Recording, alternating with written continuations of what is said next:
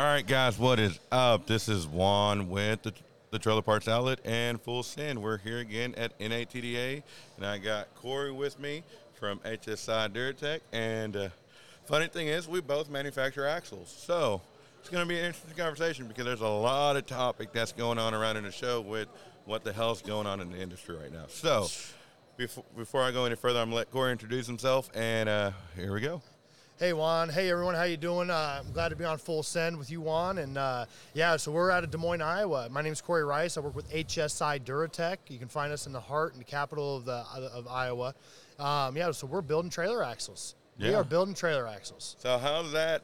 So how did you get into building trailer axles? All right. So the story is this, right? Is uh, you know about I think seven eight years ago, um, Dexter bought out a company called Axis. Okay. out of Indiana.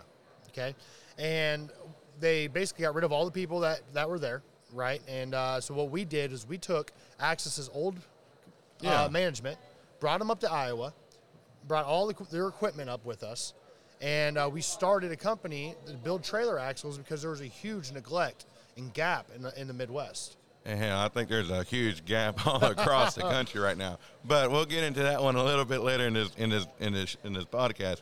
But no, carry on, carry on.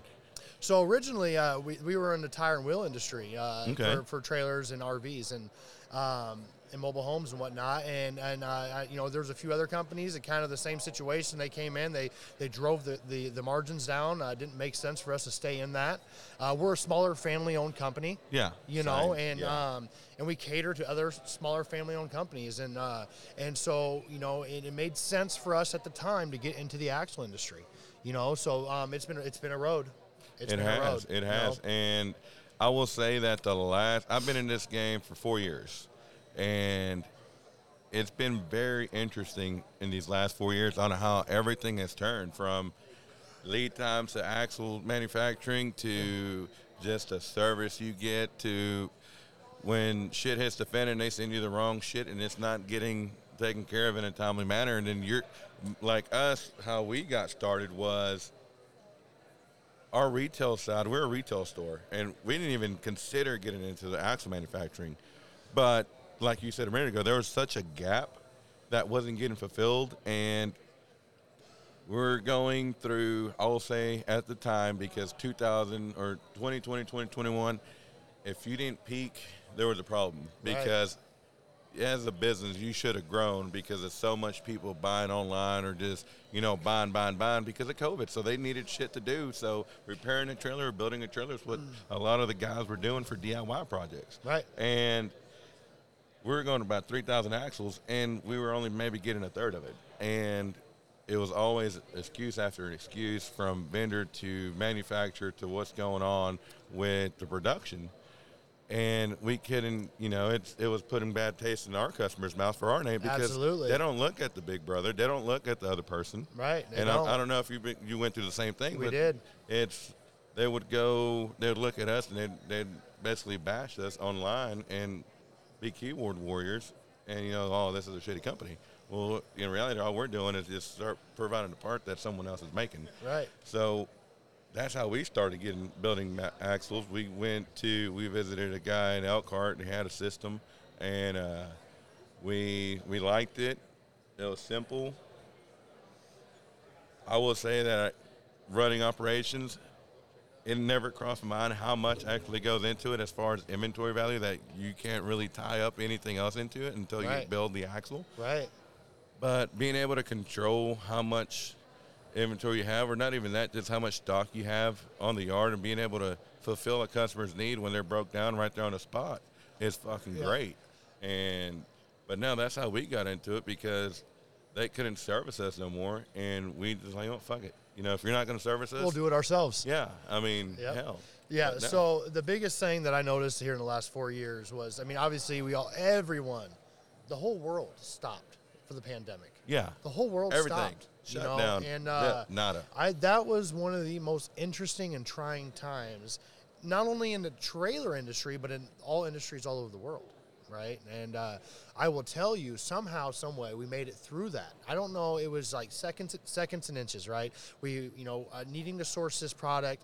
This, this other companies buying all the product, Yeah. or these other two companies, I should say, right, are buying up all the. They're buying up all the the steel. or material, they're buying up all the- the the spindles. ends, yeah. They're buying up all the hubs and drums and just buying everything. And and somehow, you know, it was just seemed like in that last second, we were always able to get what we needed. Yeah. You know, and uh, we were very lucky for that. You know, and uh, that there's just a giant. I mean, we were so busy we couldn't keep up. We couldn't keep up because people needed axles. They weren't. They couldn't get them from the other guys. Uh, you know, and and uh, and we just we, we couldn't keep up. We did the best we could. We did it really. We did good. Our lead times, I think, at that point got pushed out to six. You know, four four to four to six weeks. Yeah. You know, we were we were busy, and uh, and what I can tell you is that uh, it was a it was a learning experience. Um, Yeah, it's it, been it taught us yeah. that not to have all of our, uh, you know, all of our eggs in one basket. Yeah. Right.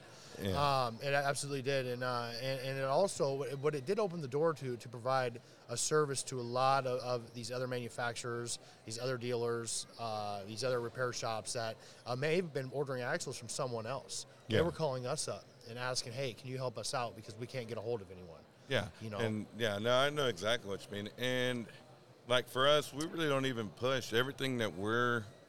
I don't really push to the wholesale. I don't push to the manufacturers, and I could, Right. but right now, what we have is, what what I have right now is just enough to service my needs. And I don't want to overshoot my promise like other people do, Right. like other companies are doing. And then you're stuck out 16 weeks for axles, Right. eight weeks for axles, and then when you get the wrong shit or they get half the shit you need, is you, you look like the asshole that can't deliver anything. Absolutely. So Absolutely. No, so it- we have a one week. I know. I know. It's very similar. So we have a one week lead time. Yeah. Right. And we're doing both torsions and we're doing spring axles. see, I'm you know? jealous. I'm jealous. That's all right. uh, I think there's room for us to, to work Yeah, together no, on this. there is, there That's the is, thing. there is. We- we've That's been the talking, we've there's been no talking. reason for us to be giving business to the other guys. No. We should be working together.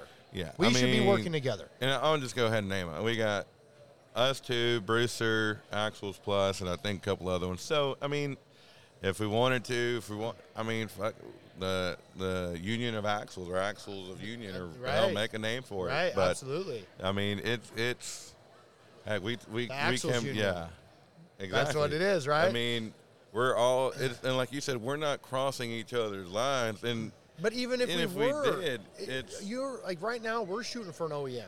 Yeah. That is what we're looking for. Right now we're here. We're, we are setting up distributors uh, across the Midwest. Right. Uh, we are uh, we uh, in talks with some e- people on the East Coast. Um, you know, Pennsylvania and whatnot. Uh, got a person right now working out out of, with Cat in Cali.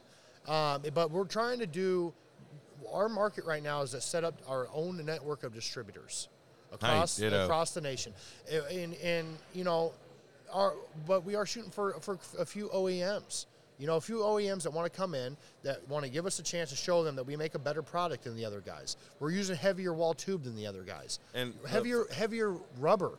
I mean, we use eight, 80 durometer rubber in our torsions. The other guys, they're only using 70.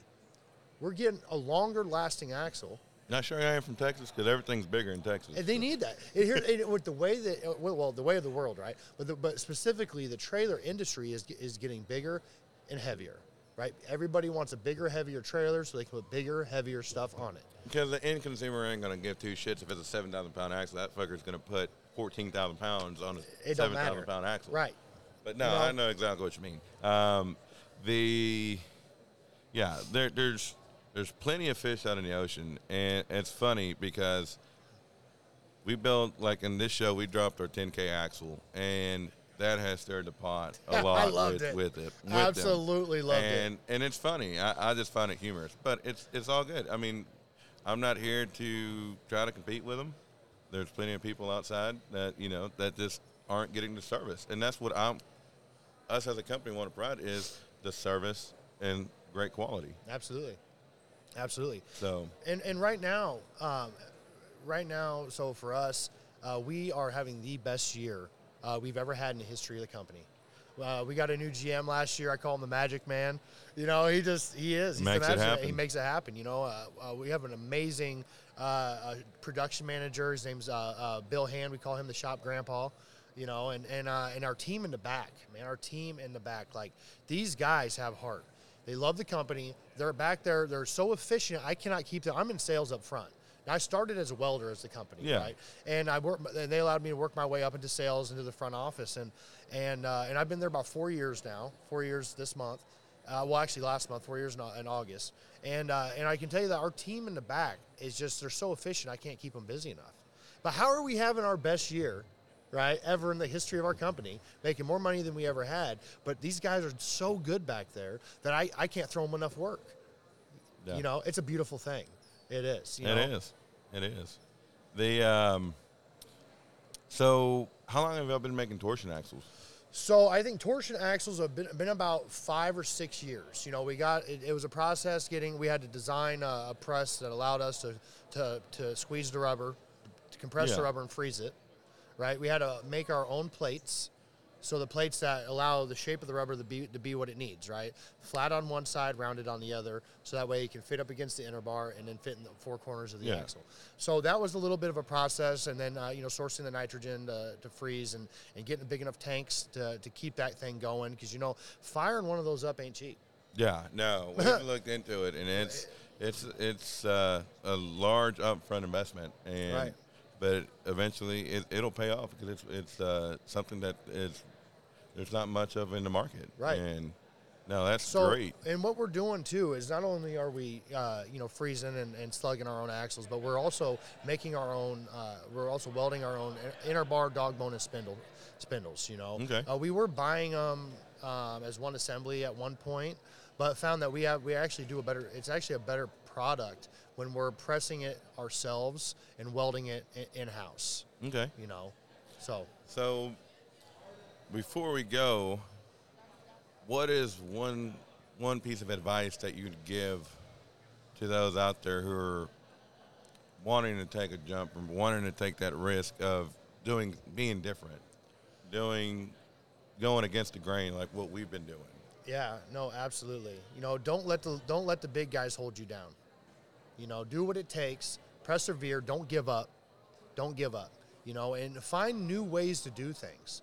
You know, and, and don't keep all your eggs in one basket. I can tell you that. yeah, most Uh, don't keep all your eggs in one basket. Network, meet people, get your name out there, talk to people, find out what other people are doing that works. You know, Yeah. I can tell that you know your guys' eight and ten Ks are awesome. Like we're we are uh, on the verge. About a year, we'll be having you know the the eight K hybrid, the full eight eight, and the full ten. And and uh, what I can tell you is that you guys made a presence this year. You know, I, I I respect that, and I envy it at the same time. You know, and uh, and we and we can learn a lot from each other. Yeah, You know, we can learn a lot from each to- other. two heads are better than one. Absolutely. because the other guys are on they're well, I ain't even gonna say it, but no, two heads thinking from outside the box is a lot better than just continuing what they're doing. Right. So, Absolutely. but no. Absolutely.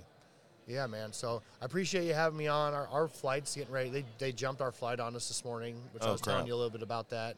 And uh, so I'm gonna have to get out of here. Yeah, but, no, that's fine. man, Appreciate you. uh, Dallas, are you gonna be in Dallas at the Hell yeah. manufacturer show? So let's do it again. Yes, sir. Do sir. it again in a few months, right? Yes, sir. All right, Be- man. Hey, appreciate No, I'm grateful to know you. I'll be calling you this week. Okay, go this for it. coming week. Let's get together on the on the torsions Yeah. and, and figure out what we can collab on and, and if there's uh, room for us to work together. Hey, we'll, uh, we'll, you know. we'll call uh, Axel Plus and uh, Voyager and see what we can't do next year for like when we discussed. Yes, Absolutely. I ain't gonna go into much of that here. No, no, let's not talk about that here. All right, guys, appreciate it. All right, buddy.